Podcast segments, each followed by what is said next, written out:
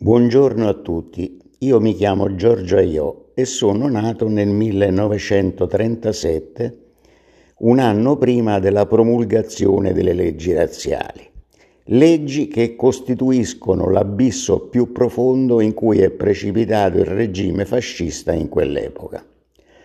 Vorrei la- raccontare la mia storia vista con i miei occhi da bambino dell'epoca e raccontarla a que- tutti coloro che avranno la pazienza e la- il piacere di ascoltarla.